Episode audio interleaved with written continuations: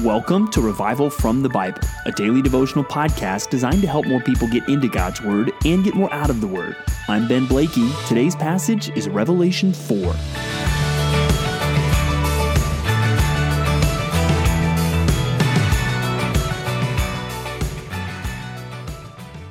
It's not uncommon as a Christian uh, to hear someone expressing concern uh, as they think about heaven that maybe it might be a little bit boring. Have you ever heard someone kind of express that sentiment? I mean, are we just, is it just going to be one long worship service for eternity, for forever and ever? Won't that get a little old?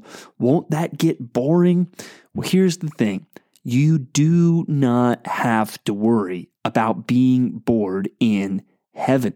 And if you are concerned about that, I would encourage you, you should study more of what the Bible says about heaven. Because if you really are concerned about being bored in heaven, frankly, I think you misunderstand heaven, what it will be like, even the new earth, what we see scripture describing about eternity. I don't think you can rightly understand that and think it's boring. But I think there's an even deeper issue at play. If you really think heaven's going to be boring, not only do you misunderstand heaven, I think you misunderstand God. God is not boring. God is the most amazing, enthralling being that there is. And heaven is where He is. So if you are in His presence, you will be constantly amazed. And that's something our brains break on a little bit because there's nothing in this world that can give us constant amazement. But that's because there's nothing in this world like God.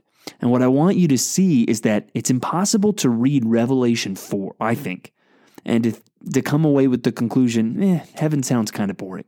If you really pay attention to what's going on here, you should say, what's going on in heaven sounds fascinating. This sounds like the most interesting place that there could possibly be. And I hope you see that as we go through the details today. And this connects with what we mentioned as we read through chapter one. We need so desperately a higher view of Jesus Christ. And here we, we, I think we see we need a higher view of God and the glory of God in general. It's like sometimes when you have to estimate something, or, or maybe your kids are guessing at the, the amount of something or the size of something, and they're like way low. And you're like, higher, higher, a lot higher, because you know they're going up by ones and twos, and it's like they need to go up by thousands and thousands that's kind of like us, I think, sometimes in our view of God. It's as if God is like, um, higher, higher, a lot higher, right? But we're going up, we're increasing our view of God's of God by ones and twos when we need to increase our view of God by thousands and frankly millions and billions. That's how high of a view of God we should have. And I hope this chapter elevates that. Let's look at the details of this chapter, only 11 verses, and then let's consider, let, us try to meditate on this. And I want to encourage you to spend some time reflecting on the impact of this passage. So we see here in verse 1 After this I looked, and behold, a door standing open in heaven.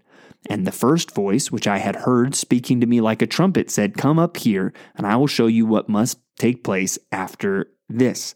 So if we go back to that divine outline, um, I think now we are getting into the things that are future. Going back to chapter one, we saw, right, the things that you have seen, those that are, and those that are to take place after this. I think now we're getting into the things that are going to take place.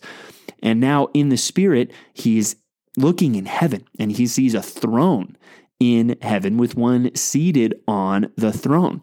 And he who sat there had the appearance of jasper and carnelian, and around the throne was a rainbow that had the appearance of an emerald. So, one of the first things to notice here about this scene in heaven that John gets to see is the visual majesty of it. And we have to look at some of these descriptions and remember he is trying to use human words, human concepts to describe the indescribable. Uh, you know, it, it, talks about a couple times it had the appearance of. That's kind of saying it, it looks like this. He's trying to put it in some kind of category that we will understand. But what he saw was no doubt breathtaking. I don't hear a lot of people go to the Grand Canyon or Yosemite or Yellowstone and be like, oh, so boring. Uh, they come back and they say, it was amazing. It was beautiful, right? There was a visual majesty that was enthralling, that was captivating. And if you were to see into heaven, you can't even find human words that do justice to just how majestic what you see is. You will not be bored in a place like that. And the next thing we see is the one on the throne receiving honor from the greatest things in creation. And this would no doubt be a captivating thing to witness. It talks about these 24 thrones and the 24 elders. Now, there's a lot of debate. Are these just representative? Is this, uh, some represent the Old Testament and the New Testament? Are these representative of Israel or the church? Or even are these uh, humans uh, that are the 24 elders? Or are these angelic creatures? And then we see more of the visual majesty flashes of lightning, rumblings, and peals of thunder, um, and the sea of glass like crystal. And then there's these four living creatures, which it, which it describes, again, by com- trying to compare them to uh, these animals that we would be aware of on earth. And so you've got these elders, uh, you've got these living creatures, and you see these things really presented in also a, a majestic way. The, the 24 elders, they are sitting on thrones. They have white garments. They have golden crowns on their head. Clearly, these 24 elders, these living creatures, these are powerful things. And they're all giving honor to God. Uh, that's another thing that should raise our view of God. These things that we don't even know fully what exactly or who exactly they are, but they are presented to us in, in these great and majestic ways. They are worshiping God and they're not bored. So that's another thing that should raise our view of God. Then we get into the substance of what they say. Day and night, they never cease to say, Holy, holy, holy is the Lord God Almighty who was and is and is to come.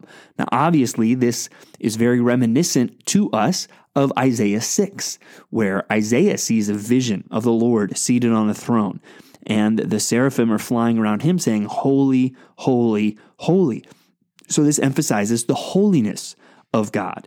And holy is the only attribute of God that we see presented in this way, really, of, of creatures flying around God or around God and saying, Holy, holy, holy. They're not doing that with any other attribute.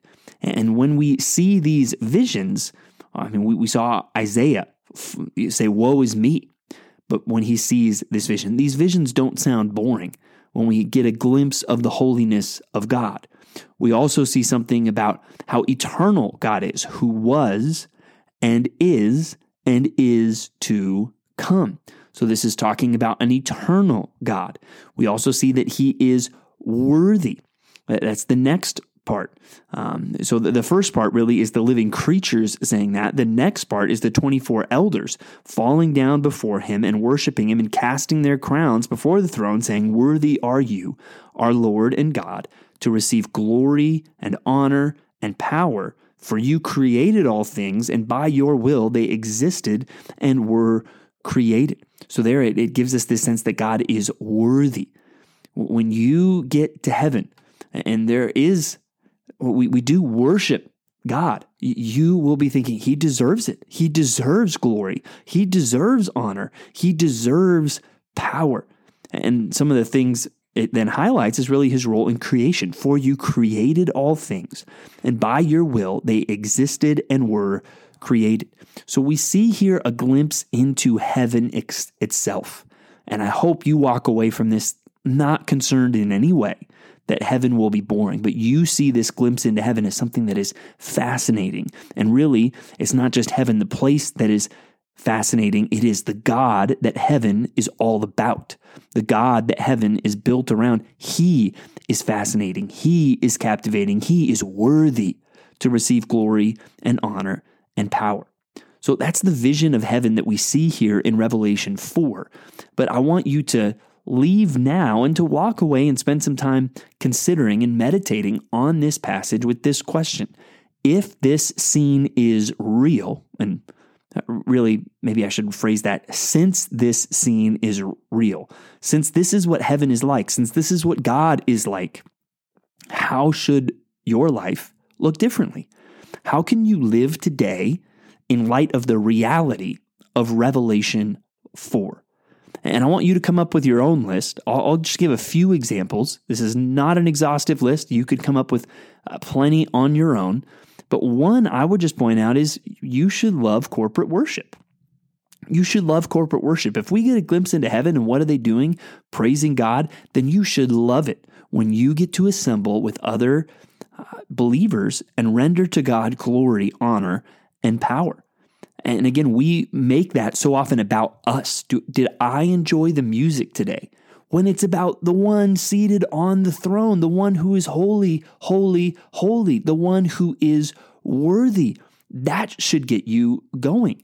And so it's not whether the music is my style or what mood I'm in or whether we got to, to church on time or not. I want to be here to worship the one who is worthy. And you should love those opportunities. This should be another reminder for us to pursue purity. As we see the holiness of God, we should remember what we read in 1 Peter the command, Be holy, for I am holy. And I think whenever we see God exalted like this, it should increase our confidence. You should live today with confidence if your faith is in God, because He was and is and is to come. And He created, and by His will, everything existed and was created. So um, my trust is in a powerful God. So there's a long list of implications and applications we should come up with from Revelation 4. And I want to encourage you to do that right now.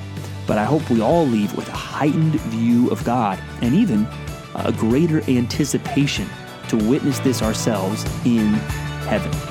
Thanks for digging into God's Word with me today on Revival from the Bible. For more resources, check out revivalfromthebible.com. To learn more about Compass Bible Church Treasure Valley, go to compassbible.tv. The grace of our Lord Jesus Christ be with you.